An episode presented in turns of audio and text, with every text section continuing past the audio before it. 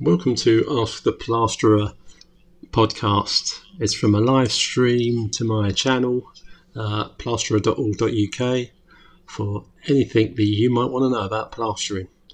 Enjoy! Okay, Chris, 30 year old, 12 years experience. Yeah, that's good, Chris. I'm 58 and I've been doing it for oh, about 36 years now. it's loads of fun. It's loads of fun, mate. I wish I, I wish I'd been a plumber. All the plumbers I know, they're doing really well, or they have they have done really well over the years. oh dear. Uh, Max, how would you prepare spongy areas of lath and plaster on walls prior to skimming? If it's really spongy, mate, then um, it needs to come off. Um, it's just it's just too dodgy. If you go over any spongy lath and plaster work, um, then uh, it's not the chances of it holding. Uh, I mean, it might hold for a while and look okay, but um, could probably give you issues a bit later on. Uh,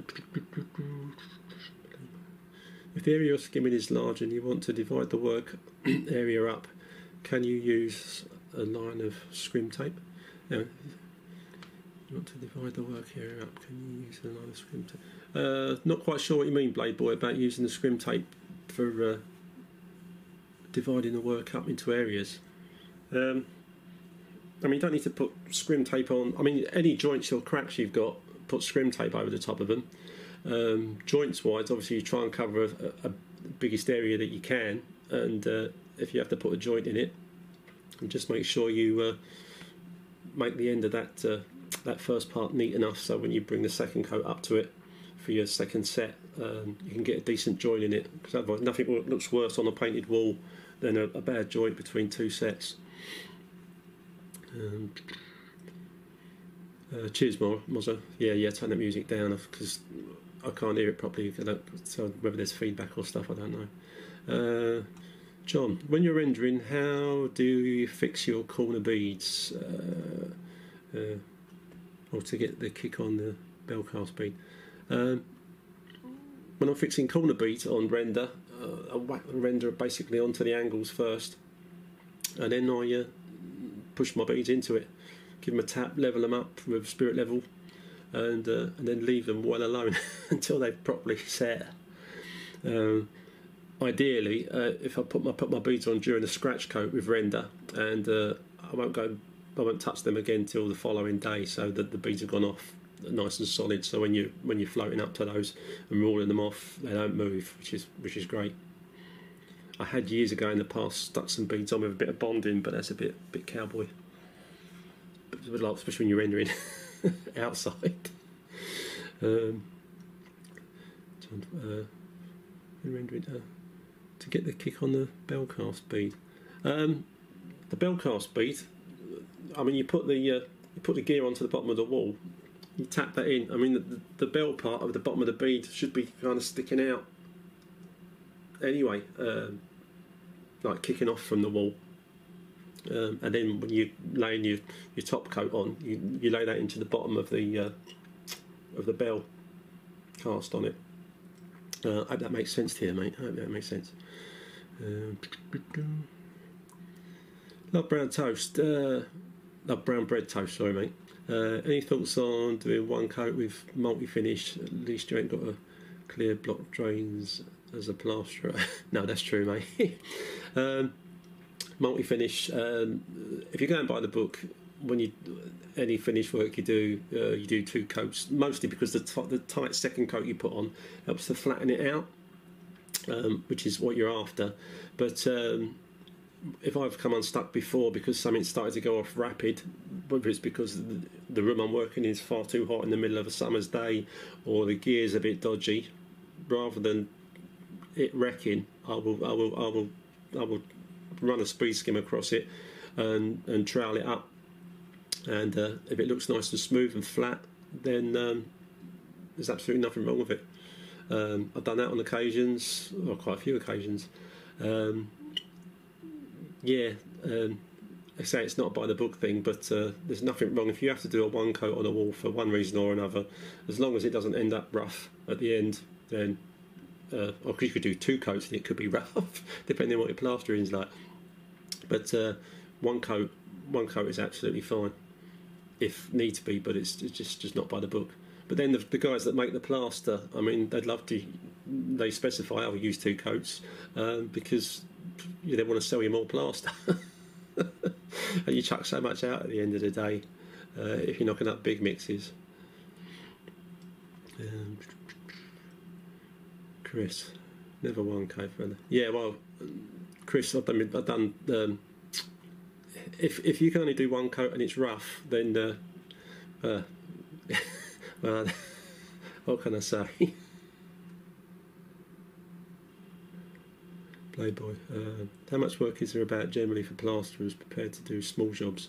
Um, probably quite a quite a bit, mate, because quite a few people contact me and sort of say, "Oh, it's only a little job." I mean, sometimes it's not that little, but um, most plasterers, what they hate doing, including me, is when people have had any, they've put some new windows in themselves, or they've got they've had an electrician in, and there's channels all over the house.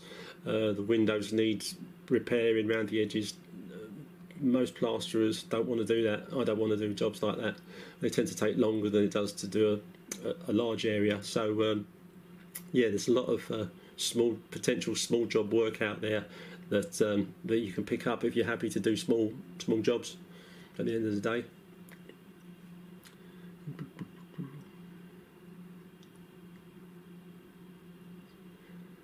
Yeah, the, the plumbers I know love brown bread. Is uh, brown bread toast? Is um, their houses are like mansions, and uh, I mean they're lovely guys, and uh, but um, yeah, what I might earn in a day, a good plumber can earn in half an hour, depending on what it is they're doing. Uh, dear. Uh, Max, what tools do you use for tight areas, e.g., if architrave uh, is an inch, two inches adjacent wall?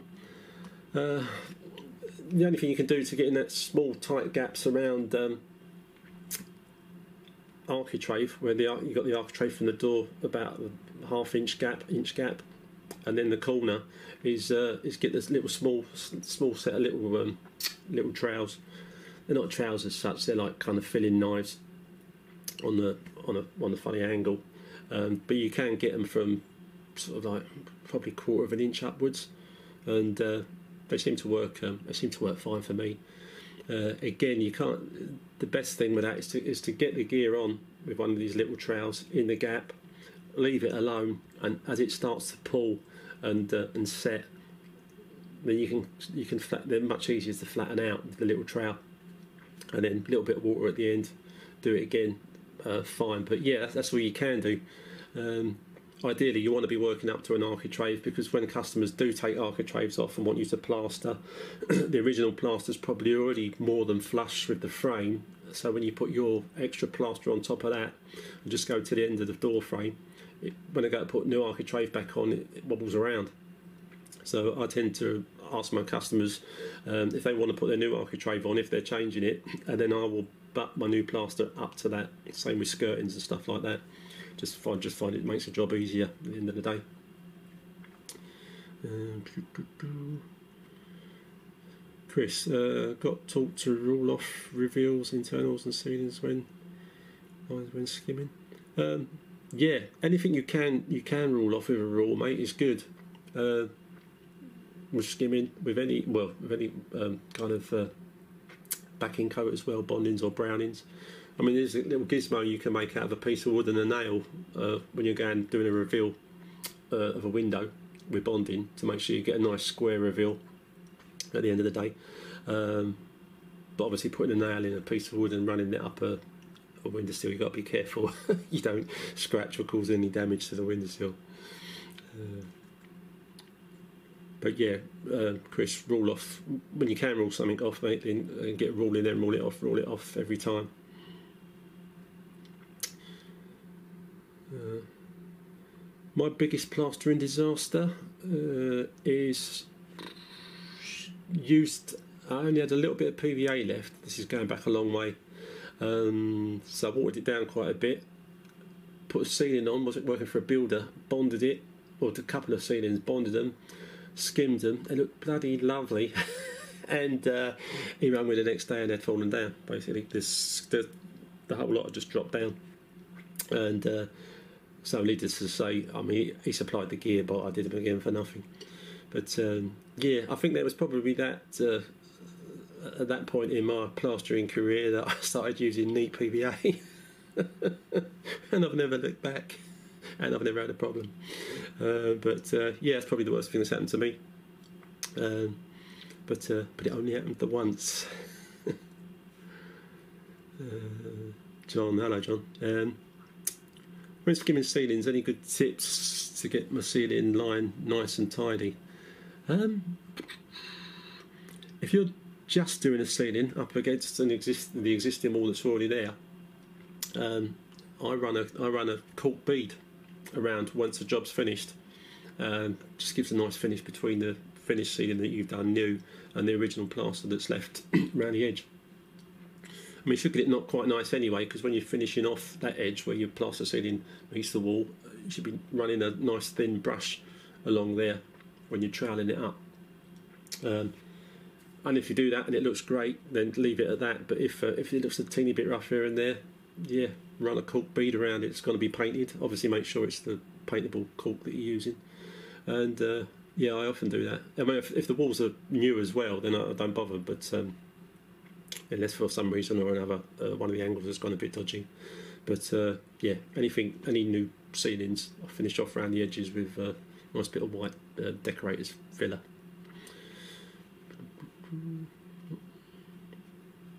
Jan, hello Jan. Uh, first time plastering. What did you think about the trade? Well, I went to be honest. Back in 1980, I was a chef. Yeah, I'm that old, man. I'm that old. And um, a mate of mine that I knew from catering college, he'd become a plasterer in the meantime. I had never seen a plasterer work before. I had no idea what it was like or how it operated. And uh, I went labouring with him for a weekend and uh, was amazed about the amount of stuff he just whacked on a wall. The, the, biggest thing I'd ever done was fill up a little hole with a bit of filler, and uh, just impressed me. And uh, to me, it was like just icing a great big cake. And when I was a chef, I was pretty good at icing the old cake. So, um, so yeah, that I was keen to do that because uh, uh, cooking for a living. You do get screamed at by those chefs, and it, it ain't a nice way to spend your career as a chef. So, uh, yeah, I couldn't wait to become a plasterer instead. I went labouring after that, and then while I was waiting to try and get an apprenticeship to uh, to do the plastering, but uh, but yeah, no, loved it, loved it. The way you can transform someone's place and uh, the satisfaction you get from it um, is uh, is amazing. For the first ten years, anyway. After that, it's just a job. Uh,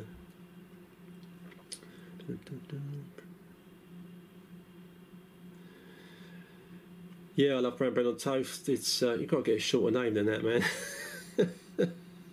you do live and learn.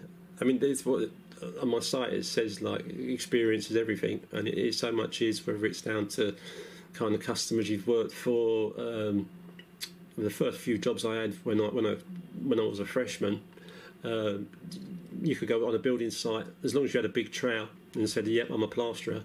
They'd start you there and then start you the next day the work on sites now is not quite as um, prevalent as it used to be, not quite as much of it. Um, but uh, I had a lot of one day jobs where they'd take you on for the day, and they did pay me for the day. I'll give them that, bless them. Um, but then they say, "Sorry, mate, got to let you go." you know, you've done a fantastic job, but you've only done one wall, and the guy upstairs has done a whole room. So, uh, so yeah, uh, learn. Uh, would you use PVA in preference to blue grit? Uh, Blade Boy, yeah, I only ever use PVA. I've never used blue grit, yellow grit, red grit, or any other grit. Um, basically, at the end of the day, if you need some grit, mix some sand into a bit of PVA and use that, and uh, works wonders. I mean, nine times out of ten, I hardly ever do that. Only on the odd occasion if there's something I kind of think that really needs a good key to it, chemical and uh, something a bit rough is when I mix a bit of sanding with a bit of PVA. But but generally, um, neat PVA. I mean, I've used I've used just neat PVA on one of those butler sinks, a porcelain sink before, and put render on it, and it stayed. And uh, you think like sand and cement on porcelain sink just wouldn't stick, but uh, and that was just stuck with PVA. Neat PVA, I grant you, and and it's gone off. It's not tacky, um, but yeah, PVA is amazing. And I buy the cheapest stuff you can get at B and Q. It's about ten for a gallon. you can blow a lot on more expensive PVA, but um, my experience is pointless, but um, it's your money. So at the end of the day, and the blue grits and stuff, yeah, I've got no preference for them at all. Jam, what do you think easier now? What with the plastering was easier now or then, Jan? If that's if that's what you're asking, um, plastering's always been a hard job. Um, things like the speed skim, they do they make it easier for you on your on your wrists and your arms and your shoulders and all the rest of it because you're doing a lot less trowel motions uh, when you're using um, speed skims and metal blade speed skims and whatever. But um, yeah, so I'd say it's easier now. I mean, you could get a fantastic finish then with just a hook and a trowel. Uh, just like one Marshalltown trowel, you didn't have to use all these. I mean, there weren't flexi trowels and stuff when I started out, but um, but they are good. I mean, I love I love all the new gear. Um, it, it, works a treat, helps me out, and uh, with some of the flexible trowels, as long as you don't use them too soon when you're doing a set, if you're using them right at the end, uh, they can give you a lovely, a lovely smooth finish on your uh, on your plaster. That PVA with sanding is the same. Yeah, yeah. Uh, Paul, uh, which trade would you prefer to do if you weren't a plasterer? Oh, mate. Um, Yeah, I don't know. I mean, although I said there should have been a plumber because they they seem to earn more money, um, I don't think I always wanted to be a plumber. At the end of the day, um, the other trades, uh, bricklaying, uh, again can, can, be a good job, but it's it's always outside. Uh, and uh, yeah, I mean, the thing I like about being a plasterer is is working indoors, basically. At the end of the day, because um, uh, yeah, in the winter Oh no, forget it. Um, I mean, I don't really do. I have recently for a customer that um, uh, I've done a lot of work for. Uh, I've done some rendering for them uh, about two or three weeks ago, and uh, but uh, but generally I don't do outside work anymore because the weather's too unpredictable. I mean, this time of year it's obviously bad and it gets too cold, and if it goes below two degrees, you shouldn't be putting any kind of render up outside anyway. But uh, yeah, now I just stick to inside work, and because uh, most of my work now is domestics. I've worked for so many builders and uh, building companies in the past that um, I'm at that age where um, you can you can earn good money on domestic jobs, and, and they're just easier. And you, you do a job, you get finished, you get paid, and uh, and you're sorted, which is which is good.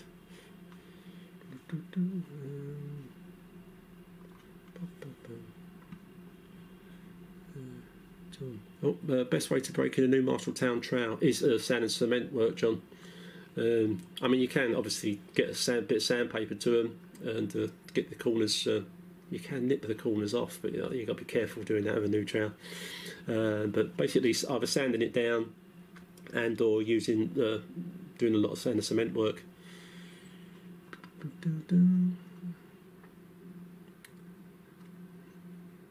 Mozart, I'm 64 still when I'm, I'm still at it, I'll probably still be at it when I'm 80 or 90, mate. I think as well. Probably you and me both. Uh, worked myself up to a 16 metre square ceiling with a labourer handing me up plaster. I can only just do a bag of multi within 50 minutes. Uh, I have to add water to make it in 50 minutes. How can Oh, that's what it stops there, mate. I can't see Mozzo. I can't see all the rest of your um, your chat's not come up on the thing. Um, yeah, it's like anything else, Matt. Was um, the older you get, you kind of like. I mean, I don't like don't like killing myself, but um, if I've got a fairly straightforward bit of wall to do, I'm quite happy to knock up two bags still, and I managed to get it bashed out. The speed skim helps with being able to level your first coat off nice and quickly, so you can whack a bit more on Whereas I might have gone before I used the speed skim, I might have gone back to the beginning just to make sure everything had had a bit of a, another quick trowel over before I carried on putting on more gear, which obviously takes more time, and you can't get so much covered. But um, but yeah, that's what I did basically to get like two bags, one knocked out. But 158 now. By the time I'm 64, mate, I might just think, yeah. I mean, I'm quite happy to just do one bag at a time. but if you're doing quite a big job and you're on, a, you've got a fixed price for it, I just like to get them done as quick as I can. Um, any reason to use a speed skim as opposed to uh, a hand spatula? A bit more comfortable. Uh, yeah, I mean the small speed skim, the, the sort of the 450 mil. If you if you're going to buy one of those, you might as well just use a hand spatula with the uh, you know with a, just with a handle. Um, but I use a I use I use a 900 speed skim, and uh, it's just because of the length of it, it covers a much larger area, um, and you can get like a 1800 or 1200 and 1800 mil speed skims. So if you've got a nice clear flat wall or ceiling, um, and you're going across with that, uh, then yeah, you just cover such a large area and smooths it out um, a lot quicker, which is the only reason for using them. But if you're only do using small, covering small areas, um, then just use an ordinary spatula. Yeah, end of the day, if it's if you're more comfortable with it. Uh, cheers. Is that miles per hour MP8? Yeah, thanks for that, mate. Uh, what kind of pressure do you apply when initially spreading your plaster? Uh, I'm DIY and can get very good results, but I feel like I might be pressing too hard early on. Um, I suppose that's something that just, just comes with experience of keep doing more keep doing more work. And as long as you you you've whatever you've got on the hook, you can get onto the wall and you're spreading it out as far as it'll go, without spreading it too tight. Um, then then then that's absolutely fine. But when it comes to yeah, it comes to pressure, pressures like how much pressure you put on a trowel is a difficult thing to teach, even on a one to one with somebody, uh, let alone if you're learning online. But uh, yeah, it's literally just a case of keep practicing. But um, yeah, cheers for the comment, man. Chris, 60 square metre ceiling is the biggest I've done on my own. Uh, yeah, no, that's uh, that's cool, Chris. Nice one. Yeah, I mean, I work. I work. I haven't had a labourer for, for years. Obviously, I got a whisk and I got stilts, and um, you can you can cover a large area. Um, if uh, it's a case of get, how quick you get you get the stuff on after you've knocked it up, and if it, I mean if, if, the, if it's a perfect temperature in a room, you know it's not too hot, it's not too cold, and you, you bash your mix up at just the right thickness for if you're going on the plasterboard, say for example. Um, then, uh, then yeah, amazing what you can cover. Obviously, I'd never try and mix up more than a two bag mix, especially not working on my own. Uh, if I had a labourer, I might do ongoing mixes. So as one wall's going off, I might get him to start up a next the next mix and do lay on another wall. But um, since I've done domestics and they're and they're small compared to the kind of work you might do on a site, or if you're um, working in a massive house that needs to get bashed out. Um, two bags is the most I'd knock up, and whatever two bags of multi finish will cover is, is as much as I'll do in one hit. John, when doing ceilings, do you always use your speed skim? Um, I do now, mate. Yeah. Uh, before I had one, I just did. Um, I think a lot of my intros on my videos uh, before I was using the speed skim, and I'm just basically going up and down with a trowel in one direction and then the other. Um, but it is more wrist work um, and obviously you're going over stuff a lot more. Whereas when you're using a speed skim, you just get an area covered quicker. And because the plastic one on your first coat opens up the texture of the finish, it does. It's kind of good and bad. It's kind of good that it opens up the finish, so the finish can dry a little bit quicker.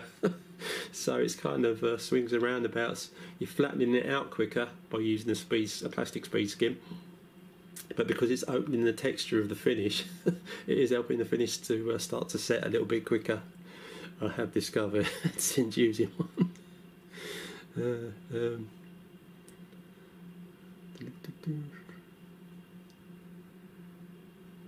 uh, I love bread toast. Um, what stage is it best to use a plastic speed skim as opposed to a metal blade? Uh, the plastic one you would use uh, literally off the way I do it. As soon as I've laid on my first coat, I'll grab a plastic speed skim and I will rule it off as wet as it might be, um, which is great.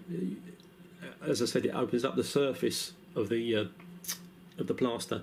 If you use a metal blade uh, on plaster that wet, it it will blister, and uh, it won't be good because the metal blade draws the water to the surface, and uh, you don't want that. Well, you especially don't want it early on. You don't want that happening until you're starting to put water on a wall to trowel it uh, and give it hard trowels. Um, but uh, yeah, so metal blade speed skims are for almost for that, troweling up at the end. Um, and only use the plastic ones for rolling off. But um, as I say, you can you can rule off straight away with a plastic float, uh, plastic speed skim blade. Sorry.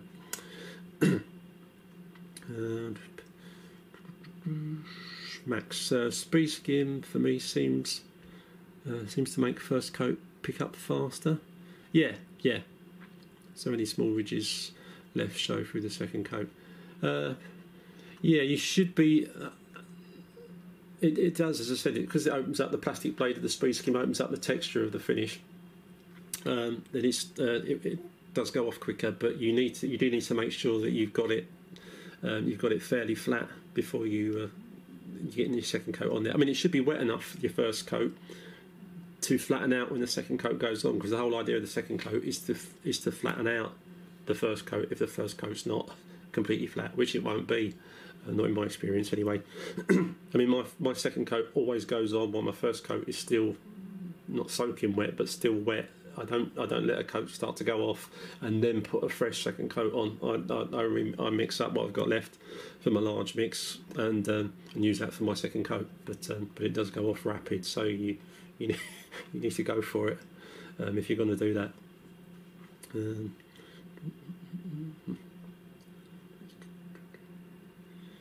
If you give the customer a written price, do you get them to sign it to stop them not paying? Also, how do you deal with bad payers? Um, I really can't, Martin. I can't really come across um, bad payers. Um, I don't get them to sign anything because they'll just think you're having a laugh. um, I do tell them that um, that the money becomes due on completion of the job. So it's not sort of like send me an invoice and I'll pay you in a month's time. It's as soon as I've finished, um, I expect to get paid. Most of my payments, I get them to do a bank transfer into my bank, which just saves messing about um, with checks and stuff like that. Um, unless they insist on paying you cash, but uh, but most people are quite happy to just uh, do a bank transfer. The only time you might get a problem with someone paying is if you've either done a rough job um, or you've got plaster on their carpet or you've damaged their decor somewhere else in their house or there are, I mean, they're rare, but there are people that are set out not to pay uh, or to pay the proper rate uh, from the start. But um, thankfully, they're, they're so few and far between. Um, but uh, but yeah, so so generally, mate, if you do a decent job and you keep the place clean, then um, you shouldn't have any trouble getting paid. If you do, you've just been really unlucky. But you can tend to, over the years, you tend to get a sense of the customer when you go to price up a job. Uh, if you get a bad gut feel about about the customer, or if the customer tells you exactly how long they expect it to take you, then I generally don't go back, or don't I, or I don't bother quoting. Um, uh, Blade Boy, when you uh, when's the soonest you can skim after using PVA? Is it possible to leave it too long? no, um, you can. You can. For me personally, I like the PVA to be dry to the touch. Um, a lot of guys say, "I will put the PVA on." Once it gets tacky, you can skim that. Um, I have done that. Uh, I've also done it when it was a bit too tacky, and uh, and the skim at some point, especially in the winter, doesn't happen so much in the summer. The skimmer started to slide because the PVA is kind of slipping on, on the wall, and, and the weight of the um, the finish takes it uh, with it, so which isn't great. Um, you can leave it. You can leave PVA to dry completely and then skim over it. Um, I've said on another one of these, one of one of my subscribers actually that I've done that did a big job for in his bungalow, and he went around and he, he PVA'd everything for me first. Um, so when I went there, each room I went into, I could just stick my beads up and skim. So they'd all been pre-PVA'd. The PVA was bone dry in all of them, and this was during the summer, and uh, they all came out lovely as, as they as they generally do. so yes, mate, PVA. Um, I always let. I prefer it to be dry. If I can PVA something the day before, uh, I'll do that. Uh, recommend using the same mix for second coat. Yes, Chris. I always nine times out of ten, I'm using the same mix for my second coat. Um, but as I said, it, it, goes off rapid once you start putting water in a mix that's going off. Um, but I have done that, and um, if I need a little bit more and it's thickening up again, I will. I've I've watered down the same mix up to three times. and, and, obviously, each time you add a bit more water to it, the faster it goes off. Um, so you need to be able to keep a control on it. But um, but yeah, that's that's how I was taught to do it years ago. You knocked up a big mix, and your second coat because you're not using so much gear and because it's going on tight, you just whack a bit of water in what you've got left over, spin it up, and get it on for your second coat, and the whole thing goes off at the same speed rather than having to wait an extra 45 minutes to an hour because you put a brand new coat of gear over the old one. um, yeah, so yeah, Chris, I would definitely recommend if you if you can handle the speed if stuff goes off uh, using the same mix for the second coat. Uh, do you ever patch up lath and plaster? Um, oh, I did. Um, and someone was asking me if I'd had any issues in the past. Um, someone had a. It was like a lintel, a wooden lintel over their window, and it had the laths on it. And I thought, well, I'll just clean the laths off, and uh, I'll put bonding on them, and uh, I think I PVA'd them as well pushed the bonding in. I thought well, that's not going to go anywhere. Uh, put a bead on it, skimmed it all up, looked lovely. And uh, but as the wood got wet and dry, it obviously twisted a bit, and the whole thing cracked up. So I went back there and said, "Yeah, I should have plasterboarded it in the first place." So um, I'll tend not to. If if I've got a patch that needs patching up, the plaster's normally thick enough.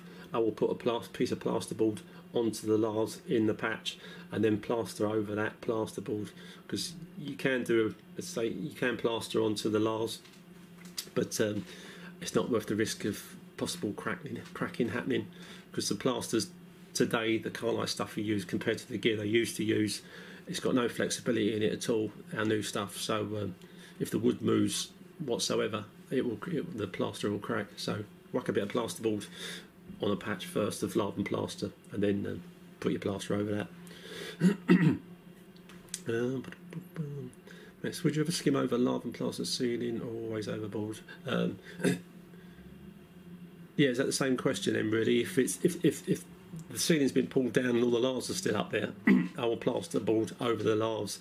I would never go over a, an old lath ceiling with um, with any kind of Carlite um, gypsum plaster because um, yeah, one it just uh, it would be quicker to plasterboard it. And once the ceiling's down, and obviously you can plasterboard straight over the laths, that's not an issue.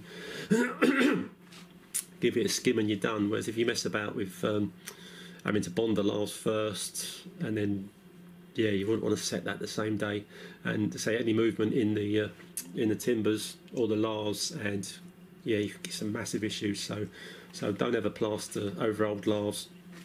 If you're in some old um, building that they're doing up and they're using like they're doing it the old traditional way, but they'll be using a lime and mortar mix on the lath ceiling uh, like they used to with a horsehair in it and all that stuff. It won't be a Carlite um, type finish going on because the old gear is a little bit flexible, but the stuff we use now is not flexible at all.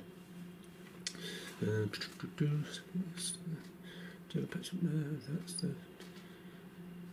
Clark had a had a bad plaster job done and then painted. Can you skim over new paint? uh, you can skim over new paint, Clark. Yeah, it's uh, it's not a problem. It needs to have a coat of um, PVA over it first. Leave that to go off, and then um, and then uh, yeah, it can be skimmed again.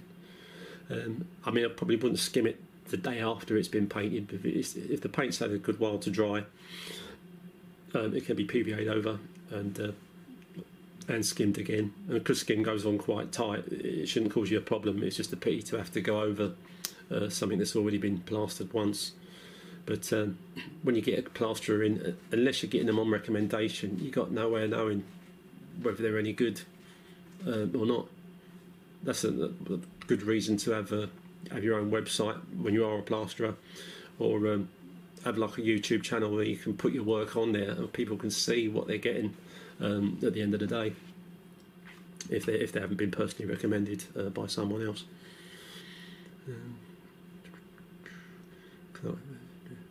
uh, Chris, uh, do much damp proofing? Only from the viewpoint um, if someone's had damp proofing done in the past, uh, a company might say to me, "Oh, we, have injected the walls. We need you to put a waterproof sand and cement up, so we can give the customer their guarantee." Um, I've done a lot of jobs for people that have got damp issues. Obviously, I'm not a I'm not a, a, a damp proofer injector guy, so. Uh, I'll say, look, I can put a waterproof render on your wall, and uh, I've done quite a lot of that for people because obviously it's cheaper than um, having the injecting done. and uh, again, I've had no issues. No one's come back to me to say that the, the damps come through, even though I put waterproof um, sand and cement render up. Uh, I don't do that much of it, but I, have looked at one this week actually. Um, they got quite bad damp, um, and they've taken it right back off to the bricks, but all the way up the wall. So I'm going to do the whole wall right up to the ceiling, um, just to be on the safe side. But um, yeah, damp proofing uh, for me it would just be a case of a waterproof sand and cement going up. Um, scratch coat, I'm, I'm using about a three to one. It's quite a strong mix, um, but uh, from a scratch coat. Um, if I'm doing um, if I'm doing a smooth render, I might put the teeniest bit of waterproofer in it, which also works as a plasticizer, and some lime as well. Um, if I'm doing pebble dashing, as you might have seen on, on one of my videos, uh, if you're doing any kind of pebble dashing, your first scratch coat needs to be absolutely full of um, waterproofer. so then your second coat hangs about, which is great for chucking stones in it and they stick in rather than bounce off. But of course, if you're going to rub the wall up and you've got a load of damp proofing, a load of waterproofer in your um, in your coat, and your first scratch coat, then the top coat's going to take forever to go off, and um, yeah, you don't want to be waiting all day for the gear to go to start to pull in. Uh, what makes a great plasterer? Uh, lots of practice, Norman. lots of practice, mate. Lots of practice and keeping people's houses clean. Uh, turning up when you say you're going to turn up. If you can't make it to a customer's house, give them a ring, drop them a line, and uh, a lot of people sort of will say to me, "Oh, if I just get a bloke to come around and give me a quote, you know, I'll give them the job." but uh, they, they ring quite a few people, and often people just don't come and look. I, I don't know why that is. I don't know why that is. Uh, what old plasterers? What old plasters like Carlite and Browning like to use? Um, Carlite, yeah, because of when it was just Carlite finish, there was no multi finish. Um, uh, I can't remember now. It's been that long since so I don't think you can buy just Carlite anymore.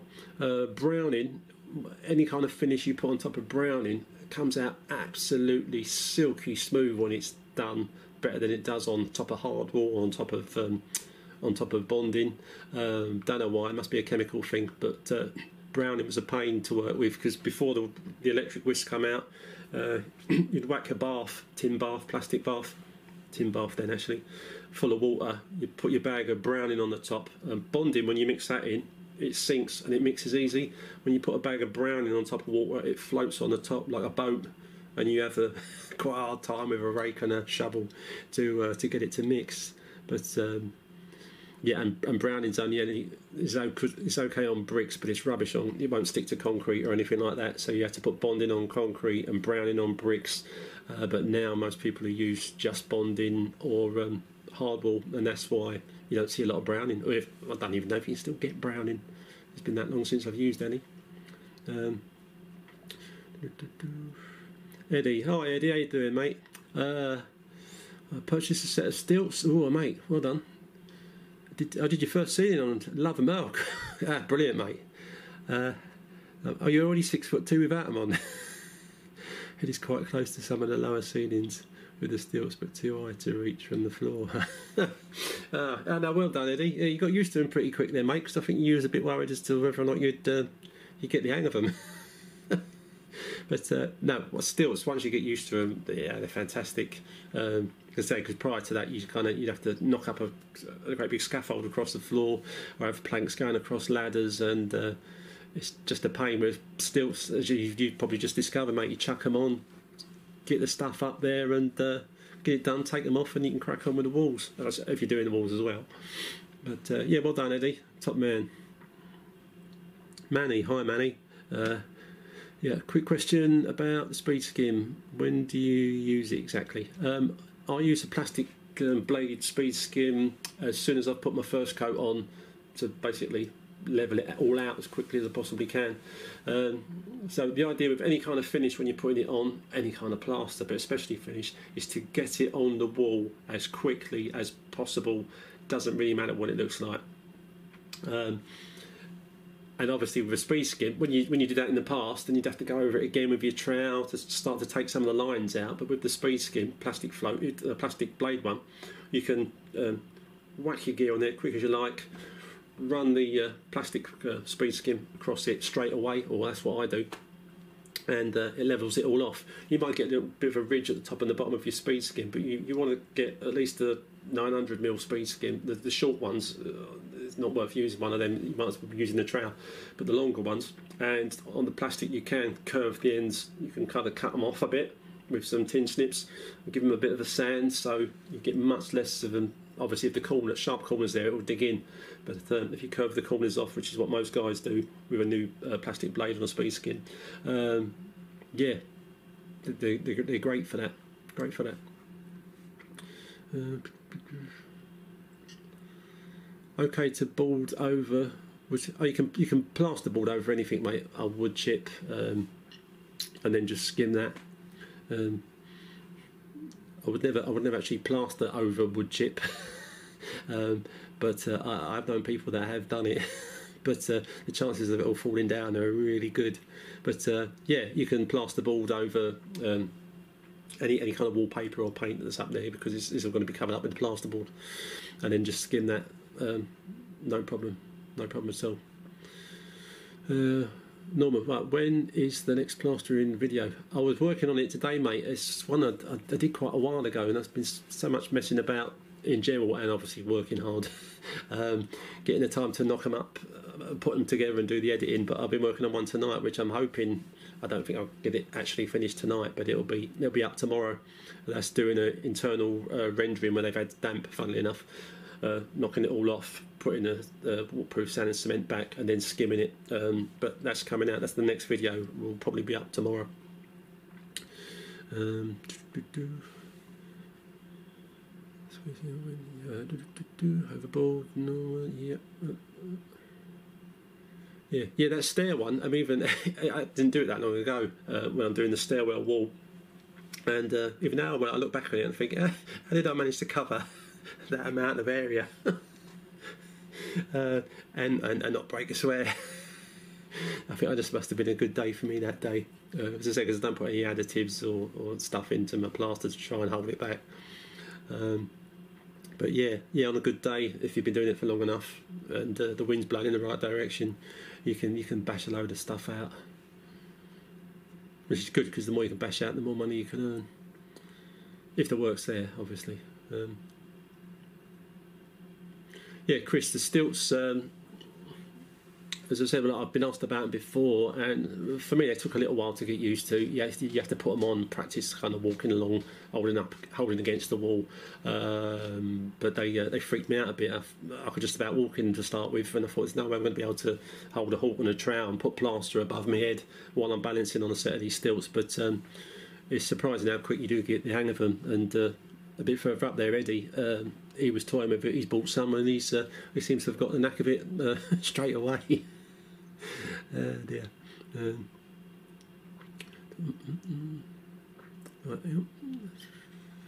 yes, I definitely recommend buying stilts. Um, though in in a lot of cases, yeah, I mean, yeah, stilts for laying on. I was going to say because with the really long speed skims, we can get a handle attachment for those now, and um, good for rolling off the ceiling. But um, I still like to, you know, whack my stilts on to get the gear on and up there. Uh, needs a new mixing drill. Can you recommend one? Uh, Yeah, Refina. Uh, I've had in 35 years. I've had two Refina whisks. Um, so I'm still on the second one. Got through loads of paddles, obviously, because they, they wear down, especially when you're doing sand and cement. Because I mix sand and cement with my Refina. Um, because I can I can do a big mix in one of those big buckets as long as you put the water in first and then the cement and lime if you're using lime and then the sand not the other way around. Don't put the sand and cement in and then the water if you're going to use a whisk and mix it up in a bucket. But um, yeah a lot of jobs where I'd always be kind of dragging a cement mixer there. Um, now it's uh, I, I, just knock it all up in the with my Refina but um, yeah, I mean, I think my first or second one, I think the, the brushes went, but you can buy brushless Refinas now. You can buy plug-in, uh, not plug-in, you can buy battery-operated ones, but they're an arm and a leg. But uh, yeah, Refina are the ones that they use at the hire shop. If you hire one from a hire shop, it'll be a Refina because this is so well built and they last for so long. So that's yeah my recommendation as well as Chris's. Uh, how long are your sets taking at the mo? Are you still using the same mix? Um, a couple of hours for each of my sets, really, from start to finish. Might be slightly over when you're finishing up with a hard troweling, but um, yeah, but that is me using uh, the same mix for my second coat by thinning it down and then whacking that over the top as the second coat. Uh, about two hours. Uh, hi Shabir, uh, what do you think of the Refina? Plastiflex. Uh, not used it, mate. I've heard some uh, good things about the Refina. Uh, another friend of mine who's got uh, another plaster on here, he's, he's got about 30,000 subscribers, so I've got a lot of catching up to do. Um, I think he might have um, done a review on that uh, recently, and I'm pretty sure I'm pretty sure he's, he's, he's keen. He wasn't at first. He said it took a while to get the hang of it because they're they're quite still quite stiff. But uh, but uh, but yeah, yeah, I haven't got a personal opinion from using one because I haven't uh, I haven't used one. How much water do you typically use for a bag of multi finish? Uh, find the recommended. Um, uh, yeah, whatever amount you use. It's, it's for most bags of multi finish. Talking about just over a, a bucket. Um, one of the, your normal builder's black bucket. It's more than that, uh, but not a lot more. But they can the bags they haven't got they haven't always got the exact amount of plaster in, and um, I've used exactly the same amount before um, for two different mixes, and one was perfect, and the other one was too runny, and uh, there was obviously a bit less plaster in the bag. Uh, so, um, so yes, not a lot of point in going by the, the, the directions on the uh, on the bag, uh, but it is just over. I tend to put a, a one whole lot of um, one bucket of water in there first, then make just a little bit of the second one, whack the whole bag in, give it a mix. um, if it's still a little bit too thick, then you can add just a little bit more of the second one, but it doesn't normally take more than a bucket and a half at the very most, unless um, you've got a really generous bag of plaster. uh.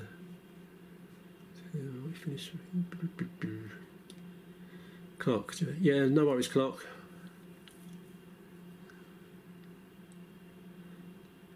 Yeah, no, I've never.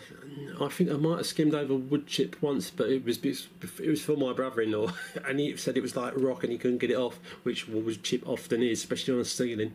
Um, and I said, well, if it all falls down, mate, it's, it's down to you. Um, and that did work, but generally I won't do it um, because that moisture from the plaster has to go somewhere. Basically, it soaks into any kind of paper.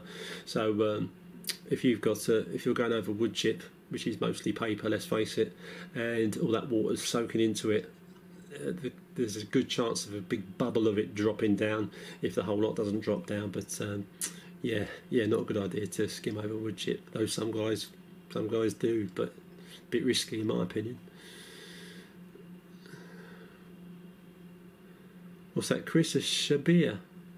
I'll have to look that up, mate. I haven't even heard of that one. Um, what's your everyday trowel? My everyday laying on trowels are Marshalltown. Um, they're kind of industry standard, been around forever. Uh, they're a quality trowel. I don't know if they're I mean, the first Marshalltowns I bought, they weren't even stainless steel; they were just uh, ordinary steel. you had to keep them kind of oiled and nice and clean.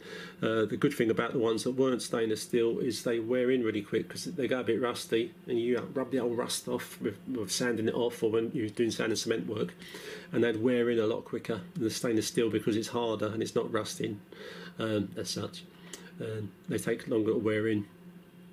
But uh, yeah, Marshalltown's the tray you want to buy if you're seriously looking at doing some uh, serious plastering.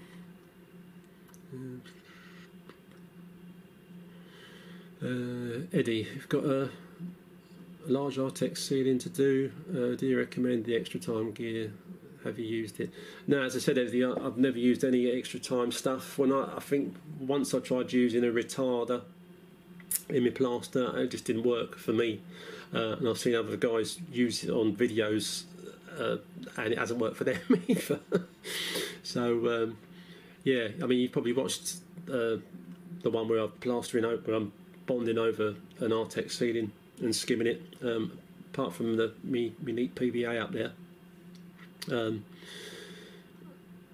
and especially I think I can't remember if that ceiling was skimmed the same day as it was bonded, in which case I went straight over it um, and you've got a bit more pulling in time.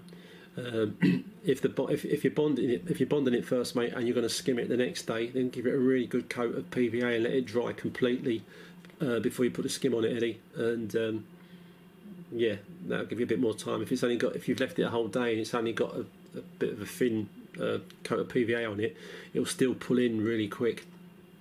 Uh, which obviously you don't want. You want it to hang about as long as it possibly can. So, um, so yes, but I, I, wouldn't I wouldn't bother messing about with any extra time things. I mean, a couple of people have said that it's good, but um, once I've had a bad, uh, I tried and it didn't work, and I, I haven't bothered since. And uh, and uh, for me, I haven't, I haven't, needed to, thankfully. Hello, Norman. Uh, cheers, Norman. Appreciate it, mate. Yeah, and you, mate. You take care, Norman, and uh, yeah, I don't. Did I, did I give you the number? Give us a bell next time, mate, because I need to test whether the phone line into this live stream works or not. Uh, but cheers for now, mate. Uh, 18 to 24, which they made from 9. Uh, sorry, did what are those? The stilts are 18, 24, which they made them from 9 lowest settings. Yeah, the stilts you can buy you can buy a smaller set of stilts, but they I found they're too small, and I don't think I don't think they adjust up. And if they do, if you've got a slightly higher than an average size ceiling, uh, they don't go up quite high enough. But um, I'm assuming you had a you had a look at the uh, the shorter ones that they do, really. But um, I mean, I rarely put my bigger ones up higher. But as you say, if you're if you're really tall anyway, um, there have been uh, quite a few ceilings where I've worn my stilts, but I have had to crouch while I'm doing the work, which isn't ideal, but it's better than not being able to use the stilts. uh,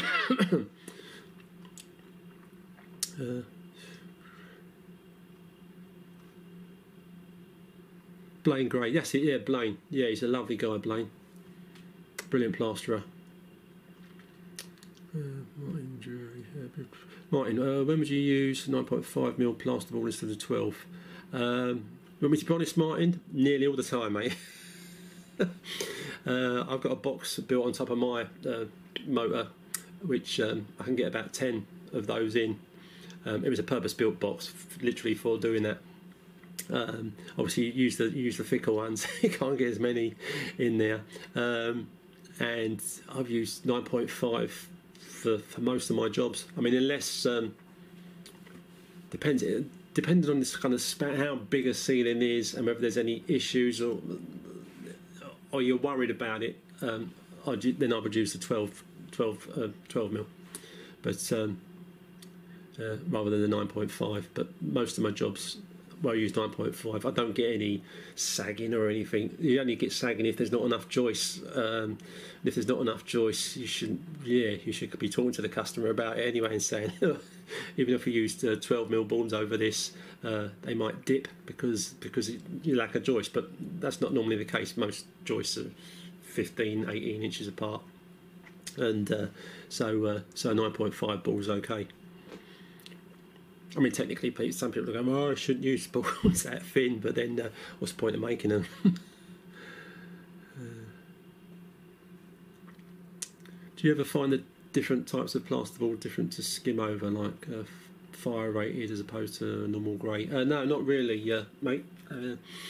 Plasterboard, the surfaces of it, the way stuff goes off, is generally the same. Um, the only time you might have an issue with the plasterboard is if it's been out uh, if it's been somewhere really really dry or it's or it's been in in direct sunlight for a long period of time um, you can get an issue where your finish goes off a lot quicker than it should um, that doesn't often happen but it, but it can happen um, if you're ever nervous about that then there's nothing stopping you PVA in um, a plasterboard but at the end of the day it's not something you really want to do because you're not you're not meant to have to But if you know a board is really dry and you're worried about it, PVA it. But um, but other than that, um, they're more or less the same to plaster over, whatever type of board it is. Max, what do you do for skimming walls that are solid but with cracks everywhere? Skim every crack.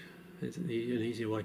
Um, over most of the cracks, when I'm skimming a wall, if there are cracks in it, I will put the um, fiberglass tape uh, over the majority of the cracks. If there's really fine cracks coming off of the other cracks, I won't put a bit of tape over every single little um, hairline crack because you could be there forever. And uh, I've, I've, never had an issue uh, I've gone over walls that have had cracks in that are still solid but cracked, as you say. Um, they tend to cover up um, uh, no problem and, and stay sound. I have um, experimenting in my own house where I had a really dodgy bit of ceiling and I literally crisscrossed um, because I was being lazy because it was my house crisscrossed um, fiberglass tape over it and it was and it did have a bit of movement in it prior to that stuck some screws through the tape into the joist above uh, put a bit more tape on and then I skimmed over it and to this day it's been absolutely fine but uh, I'd never do it in a customer's house and uh, I wouldn't recommend it but uh, but yeah that's the only thing you can do with, with cracked walls as long as they're solid. If you can punch a wall and it doesn't fall down, I tend to say to a customer, then, then it's fine to skim over. Um, cheers, Blade Boy. Appreciate that. Appreciate that a lot. Uh, email me for the number, some of you guys, and uh, ring into the. Well, we're going to try this like ringing into the studio, so we've got someone else's voice other than just mine, because uh, you know I like it. but other people might get fed up with it. So, and it'd be good to be able to have uh, ask me a few questions over the phone. And I can answer back, and it all comes through a speaker and gets fed back through the computer. So it doesn't so so it should sound like you're here with me, and uh, yeah, that might be good. So any of you guys out there. Um, drop me an email at erictheplasterer at gmail.com or via my website, which is the same name as my YouTube channel, plasterer.org.uk.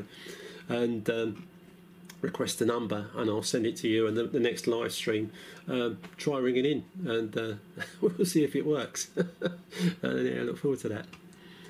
Um, uh, do you use bonding agent on moisture resistant plasterboard? Um, no, not not really, uh, Chris. I mean, you can. I mean, you can do. I mean, you can put, Let's I said earlier, you can put, you can put a bonding agent over the top of any surface uh, that you want to to be on the safe side. Um, but uh, but generally, I'll I'll just go straight over even that uh, without putting anything on it first. Uh, do you recommend two coats or one of multi after applying bonding coat to an Artex ceiling? Oh, you still do a Eddie. You still do a double uh, a double coat. Um, when you go and buy the book anyway. Um, if you're struggling to do a big ceiling because of the size of it, you don't want to put a joint in it, and you've bonded it, if you bonded it the previous day, as I've said, if you give it a good coat of neat PVA, let it dry completely, and you hit the whole thing with one coat. Again, it's, it's not by the book, um, but if you can get a thick enough one coat on there to rule it off with a speed skim to the point that when you're troweling it up, it's smooth and it's flat and it looks great, then it's not going anywhere. It's not going to come down. Um, it'll, it'll, it'll, look just as great as a two coat ceiling once it's painted. Um, so I'm not recommending do that because it's I'm just so used to flattening out the second coat more when uh, the first coat rather when I'm putting that second coat on. But um, but it can help you get uh, do a larger area um, than you might be used to doing if you just do the one coat. But, uh, as I said, I, I, can get slated for saying that. but um, as I said, I've been plastering for so many years, and I have done that on so many occasions, and I've never had a problem. So what do I care? Um,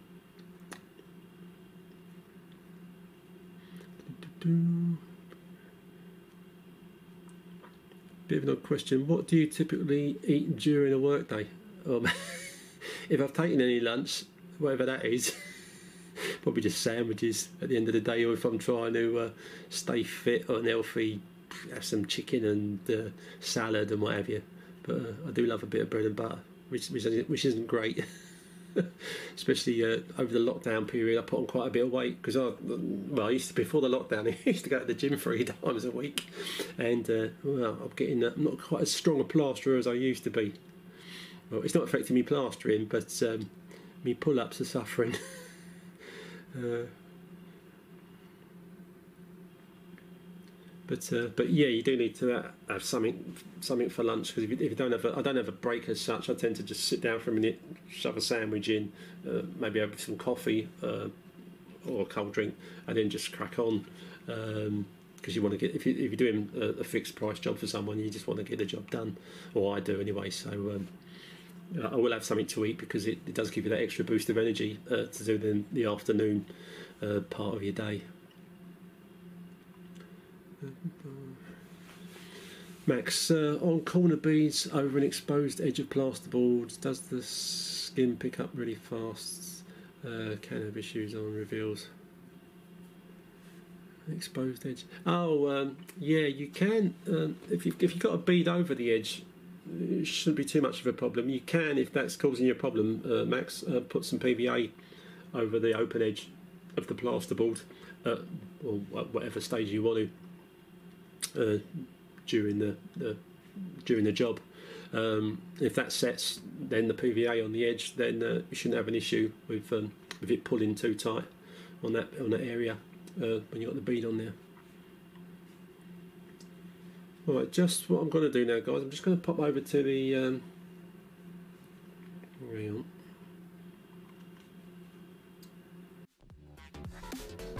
Here we go. Uh, let me turn this sound down. Okay, speed skim. Uh, I said I was going to do a recommendation on the channel for stuff or, or a tool review anyway. Um, this is a, a, nice new one. The biggest problem I found with uh, with the with the speed skim is getting it out out of the box, which you'll see as this video goes on and uh, yeah, be careful when you're using the wife's best knife to uh, to open your box, mate, as well if you buy a speed skim because uh, or the girlfriend because you won't be happy. Um, yeah, um, speed skims. I was looking at. I, I've forgotten what I paid for this particular one, but um, this 900 mil one was uh, 47 pounds, which I thought, well, that's great. And then when I did buy a, a metal a metal 900 that was 74 pounds. So the metal blade ones are more expensive than the plastic blade ones but you can that blue blade there you can replace you can replace those. And they, they do come in cheaper. I think for the 900 uh, the replacement blade was 30 quid. So it's still the major part of the price of buying a whole speed skim. um, and the but the metal ones are better. Although you're paying 74 pound for the metal uh, metal bladed uh, speed skim, The um, the uh, replacement metal blade is 27 28 pound. Um, so that's that's a better uh, replacement price than the plastic price. But you're looking at well, what we've got here.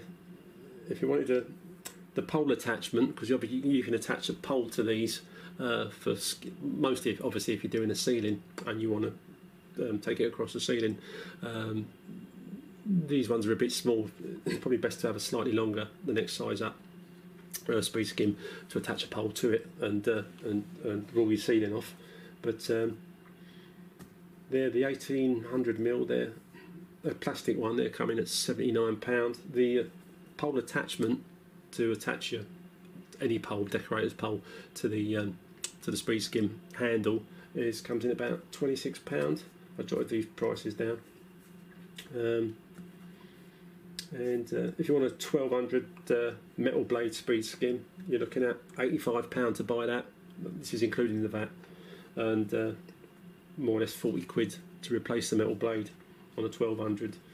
Um, they do do a 1800 mil um, plastic speed skim. I don't know if they do a metal one in that size because I've been looking, but I can't find it anywhere. so, um, but uh, yeah, I probably wouldn't use a, a metal bladed 1800 millimeter um, speed skim anyway. I mean, the more sizes you can, because these go smaller, go down to like um, 600 mil and 450 mil. Uh, they're um, if you can afford to have a little collection of them with different sizes, plastic blades and metal blades, uh, then you're laughing.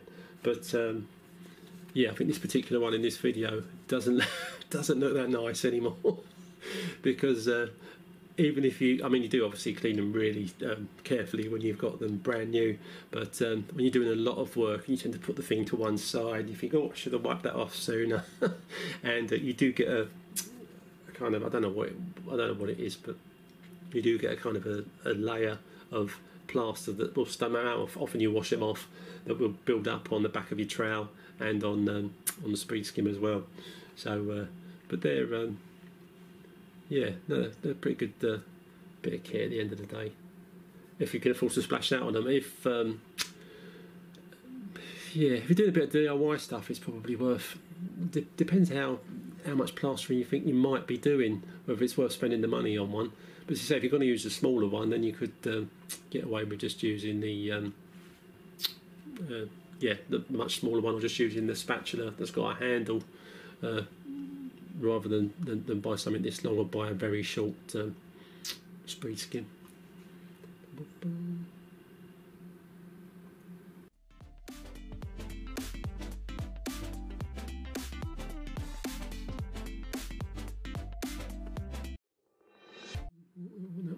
Bear with.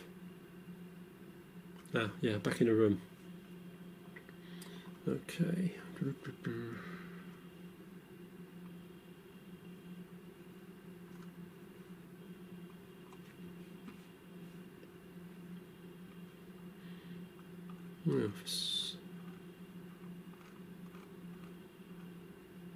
for some reason I've lost my uh, I lost, lost my live chat.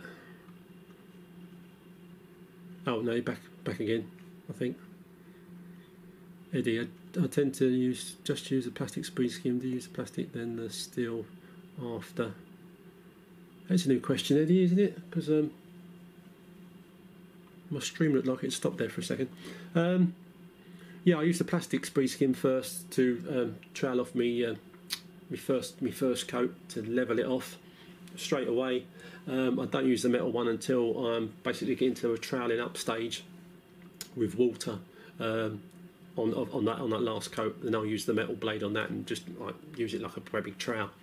Um, but uh, yeah, uh, Still after the plaster picked up rather than steel trowel. Oh, I will always use the trowel uh, to finish it off, like the flexi trowel. I wouldn't bother going back over it with a Marshalltown after I've gone over it with a metal bladed speed skim, but I will take a, a flexi trowel over it just to make sure you've really done a pucker pucker job. Um, if you're good enough with the uh, with a long um, metal bladed speed skim, then you might get away with leaving the finish that will look fine once it's painted, but um, it's not something I've wanted to risk to this point. So I'll always finish it off then with the flexi trowel, um, just to get I know get a nice silky smooth finish then. Hi uh, does your plastic speed skim leave lines on the edges? Um, yeah, even I say when you buy them new, they've got sharp corners on them, but you can cut those off carefully with um, some tin snips and give them a bit of a sanding uh, to round them off, and then you get much less of a groove. Um, well, you should you, you, hardly get any groove at all, but you can still get a slight groove, especially if the plaster is really wet. But um, if you go, you should go across left to right from the bottom up, from the top down, and uh, getting over the wall. And it's when you're putting the second coat on, really, um, Junior, is when you're taking those lines out because the stuff's starting to set. With any plaster, whether it's the first coat or the second coat, uh, any lines you're going to get, they're only going to start. You can only start to get those out um, once the gear is starting to go off. Um, mistake a lot of DIYers make is they try and get as many lines out of the plaster while it's still soaking wet and once you start doing that and messing about with it that's when it starts to blister or, or just goes completely wrong um, has a terrible effect on the uh, on the uh, on the plaster uh, I, hope that I hope that helps Junior uh, Max my plastic speed skim came with rounded it oh. well yeah, well, I say square. They are they are slightly rounded, but they can they can they, you can round them off quite a bit. so rather than being a kind of a little curve, they're a they're a they're more of a curvy curve. if that's a if that's a description. uh, dear, but uh, yeah, so they don't come with sharp corners, but they're sharper than uh, they're, yeah they're sharper than they would be after you've like curved them off. But you just got obviously if you, are going to cut them off with a pair of tin snips, take off a little bit at a time, and then sand the curve with some sandpaper before you use it on the wall. But uh, yeah, but be careful not to wreck the speed skim by chopping off too much. oh dear. Uh, yeah, I don't know if you guys saw that um, that video on the bottom of the screen. There was when uh, I did an interview with the people off the news. Um, they were asking about fly tipping and stuff and uh, this is basically me having a moan about the fact that we can't take um, waste to any of the tips anymore, trade waste, because they won't um, they won't take it, and uh, you kind of think, if they won't take the gear, what am I meant to do with it? I mean, I've never fly tipped, and, and I wouldn't. And people that do fly tip generally generally fly tip regardless. But um, I see it didn't help that, that all the tips I used to go to um, where you, you, you, go on a weigh bridge and you, would pay whatever the, the minimum amount was 30 quid, 40 quid, and they'd let you dump all your plaster, plasterboard, didn't matter. Um, but now the tips, they've still got weigh bridges, a lot of them, but they sort of like, no, sorry mate, no, you can't, you can't bring that in here. They say, well, I'm, I'm, willing to pay. and they, no, no, no, we don't take it. Personally, I think it's to do with their recycling uh, record. It looks good that how much they recycle because they don't take trade waste. if they took trade waste, because it has to be included in the figures, it just looks like their their recycling um, is rubbish. so that's why I think they've stopped doing it. But um, yeah, I have to. Um, at one point, I had a permanent skip. I'm uh, luckily enough, I've got enough room on the front of my drive to put a skip on it. Um, but it's like it was there. I had a skip there for a year, just kept swapping them over um, because prior to that, I was I was because customer expects you to take the rubbish away nine times out of ten. Because that's the way it always used to be. Of course, you could have a debate with them about, oh, I'll knock a bit off if, if you get rid of the rubbish. But you can have quite a bit of leftover hard plaster that you haven't used at the end of a set uh, that you've got to dump. And uh, yeah, so I was doing that basically. Um, yeah, it, and it's become a pain, and that's what that interview is about on there's me having a moan and then saying, but yeah, I've looked into it and Epsom, Malden, Sutton, and all the ones near me, and they don't, you can't take your waste there.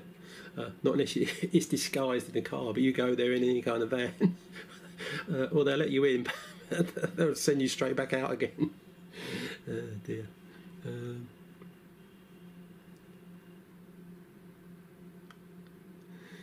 uh, yeah, I have got. I've, I've got. Uh, I've had friends that have got skips, and I have had some. Um, I, will get rid of the odd bit of um, stuff in a normal dustbin, but if if I've been busy enough, I've got absolute bags of it. I, I can't put it out for the dustman. God bless them. I might take the odd bag, but if they can't if they can't move the bin, they're not very happy. oh dear. Zoltar, you bought some stilts at the weekend. Any tips? Yeah, just just get on them and have a have a practice walking around in them. Um, if they have got this the, like the spring loaded bits, which they should have, in the in the sort of the middle part of the of the stilt. You can adjust those to make something to do with the way that they bend, and you can make them tighter or looser um, to make them easier to walk in. But the only way you find out is to put them on, try walking in them, and then adjusting the little uh, adjustments that are on the top or bottom of the springs. um, and obviously, first practice walking around a room. Make sure there's nothing you can trip on. Um, because the, the, rubber feet on those can catch on anything, any nails sticking up out of a out of a floor. Um, I wouldn't practice on them on a on a on a job for somebody else. So yeah, I'd practice walking around in your in your house first or in your garage, or um, don't practice outside because. Uh, floor is deadly outside. I did try that once when I first bought them, and uh, realised really quickly it's not a good idea. They are there to use indoors, and um, if you're doing a job, as I I cover everything in plastic, you cannot put cloth dust sheets down on the floor and then use um, use stilts because the the odds of the rubber feet dragging and getting caught in a in a dust sheet and you taking a dive is really good. But um, if you've got plastic put down, the, the decent stuff that I use, the fit gear, and you tape it all down so it doesn't move, then the stilts on top of that, fantastic, no problems at all. Mm-hmm. Mm-hmm. Mm-hmm. I filled my home bin with the stuff and poked my eye through the blinds, so I took it away. I had done it, um, Max, with some rubbish before, and uh, and one of the bins because I got quite a big bin. Um, I could just about move it, and, and my guy still took it. But uh, but depends what street you live in. Whether with a dustman, if he thinks it's a little bit too heavy, they'll, they'll just leave it. So um, which wouldn't have made my wife very happy if I'd stuck some heavy plaster in the bag and they didn't take it because I'd over overdone it. uh, cheers, Eddie.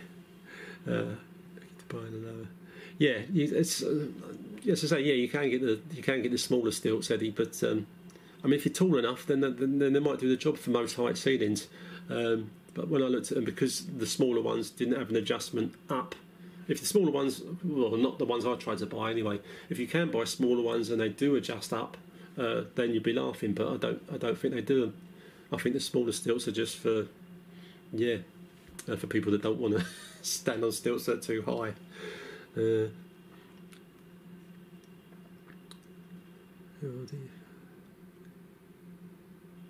uh, no, if I'm uh, if I'm going over a tapered board, John, I'll just just cover let the I just let the plaster fill uh, fill the taper as I go. I mean because most of the boards I set um, that I put up they're all square edge because I don't use tapered edges because tapered edge board is really for taping and jointing because it, it, allows that gap to put the paper tape in and to put the filler in between the boards. Um, but if a customer has done their own boarding um, and they've used tapered edge, then I'll just put my scrim along the joint like I normally do, and I'll just let the finish um, fill the fill the void. It's not that it's not that deep. Um, you could uh, bond over them first, and then but um, it's more messing about, and it could cause you grief if when you set it the bonding's not gone off enough, or if the bonding's a bit dry, then where you put bonding in the in the gap. Um, the, the, strips of, where the bonding arm will dry quicker than where the finish is elsewhere. And this is this the next day, and you put PVA on it, but you don't want to do all that. So just use the finish to uh, to fill the tapered edge.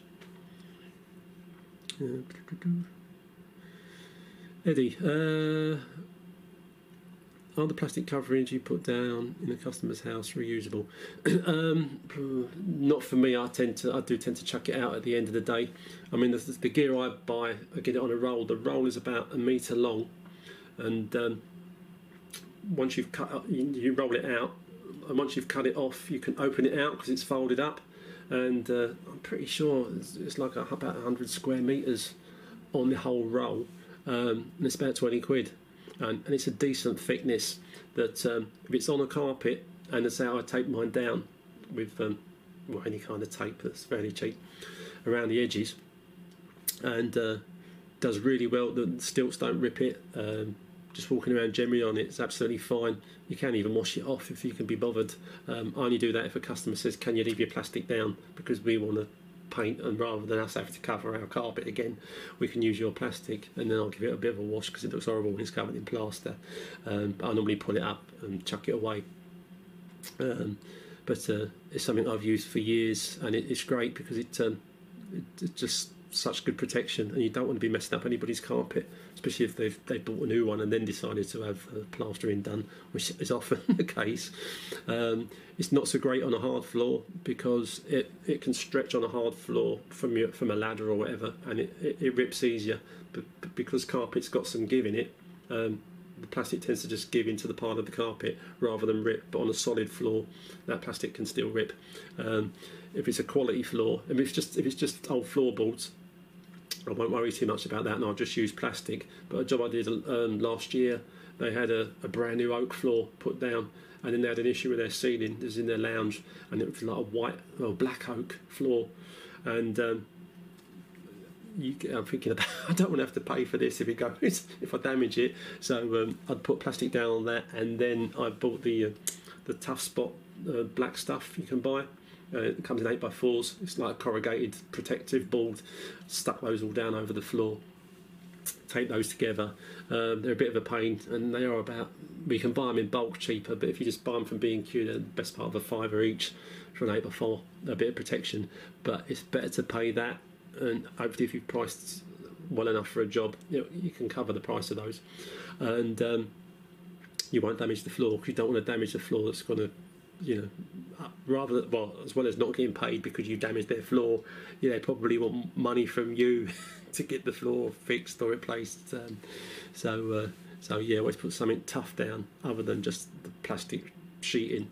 If it's if it's on an expensive type hard floor, if it's just floorboards then if you do get any little rips in it, you can just wipe little bits of plaster off the floor afterwards, and it's not an issue. But for carpet, it's fantastic. Uh,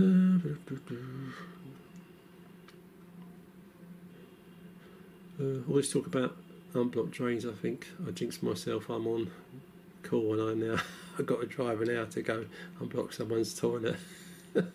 Good life, you know. Thanks. Look forward to. Um, cheers, mate. Uh, uh, I love brown bread toast. Uh, drop us a line. I'll send you the um, the phone the phone number for the studio so you can ring in on the next one. And uh, yeah, have fun with that toilet, mate. oh dear, yeah, yeah, should have been a plasterer. uh, you might go. There's a final dry trowel, plastic or uh, stainless steel. Um, yeah, I'd, oh, I always use stainless steel, flexi, flexi blades, flexi trowels of any sort um, to finish off Zoltar. Um, some people use a plastic float, and if, if, if, they're happy with the finish that, that it gives, then um, then, then then that's fine. Um, you know, go for that. But uh, I haven't got a preference as such. It's whatever. At the end of the day, whatever you use, uh, whether you finish off with a plastic uh, plastic trowel or, or a metal one, is um, if you're happy with it, it's easy for you to work with and it gives a nice finish and a finish that you're happy with and more importantly that the customer's happy with then um, yeah finish on the plastic trowel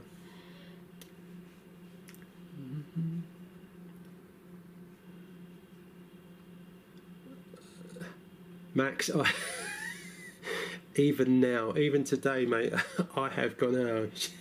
I've underpriced this one. um, it happens and, and I've been doing this for so long, and I still sometimes will underprice a job. It's only because I'm such a nice geezer. I don't want to overprice any of my jobs. One, because I like to get them, and two, because I always like to give a fair price to my customers. Um, but sometimes that has shot me in the foot. Where I've gone, oh yeah, that's yeah, no, that's yeah, no, that's about right. and then I've had an issue, and I tell my customers before, and you know, I'm giving you a fixed price. If anything goes a bit pear shaped, unless it's some obviously I've got no control over like something massive falls down that's nothing to do with me. Um, but if if a job takes me a bit longer because it's my fault, then there's not going to be an extra charge for it. Uh, but yeah, so uh, I have shot myself in the foot under pricing. You just have to be a little bit careful when you're putting a price in. Um, and it's good to go home and it's, generally I won't give a ballpark. Think when people say if I go round to look uh, job to quote and people say to me, "I'll give us a ballpark how much it's going to cost," I'll say, "Look, uh, yeah, I'd love to, but it'll be vastly out." I said, "Yeah."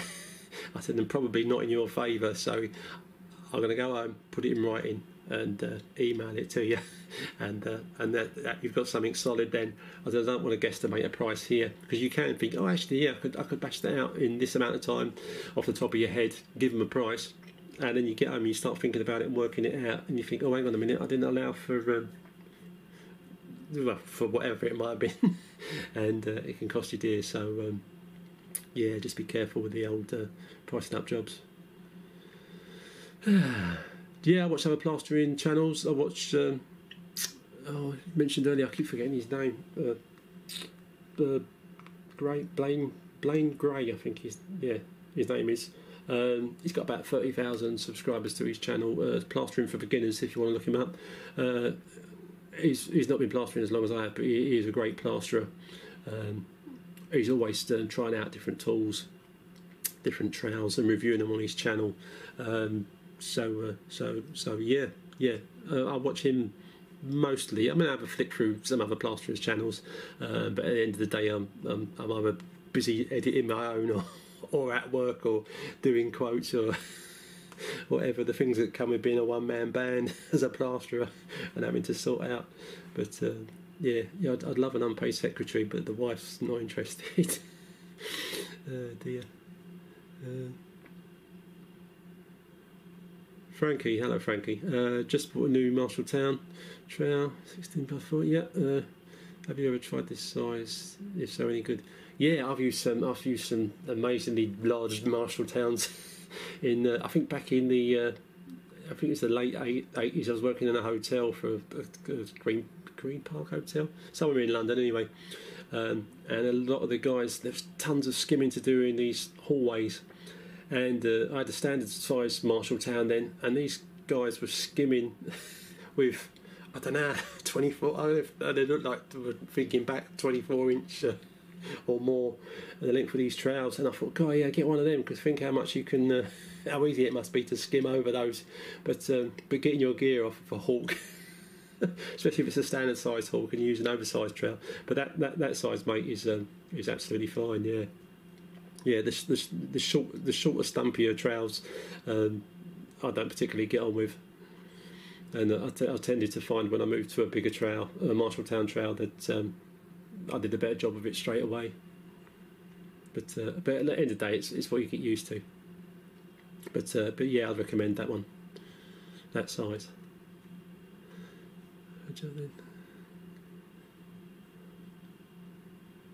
Yeah, there was uh, another job, Max, that I did um, years ago for a guy that was a perfectionist, and uh, there was rendering to do outside when I still did outside rendering as well. I was doing the inside and the outside of his place, and um, the um, I had the cement mixer. I'd hired it, and I had it so long that the hire charge cost cost me more than it would have cost me to buy the mixer.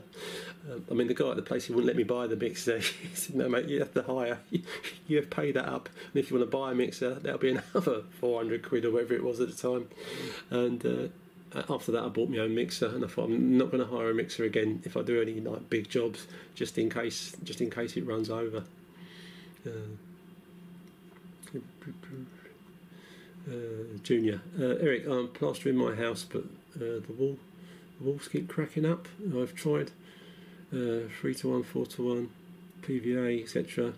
Even neat, like you say, but it's still cracking. Any tips?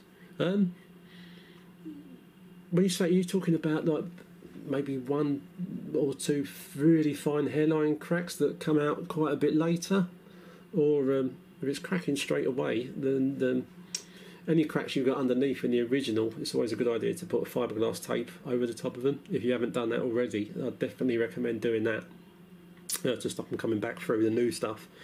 Um, if the plaster behind is, is moving badly, um, then then you'd probably need to take at least the finish off, uh, if not the backing. But normally it's the finish that comes loose on old walls, and the, the, the backing coat's normally fairly sound. Um, but uh, yeah, and as I say, I always use the my PVA neat, and I, and I don't skim over it nine times out of ten until it's until it's bone dry the PVA, as opposed to doing it when it's tacky. But uh, that's the only tips that I'll give you, Junior, on that one. Ah, yeah, oh, Salter.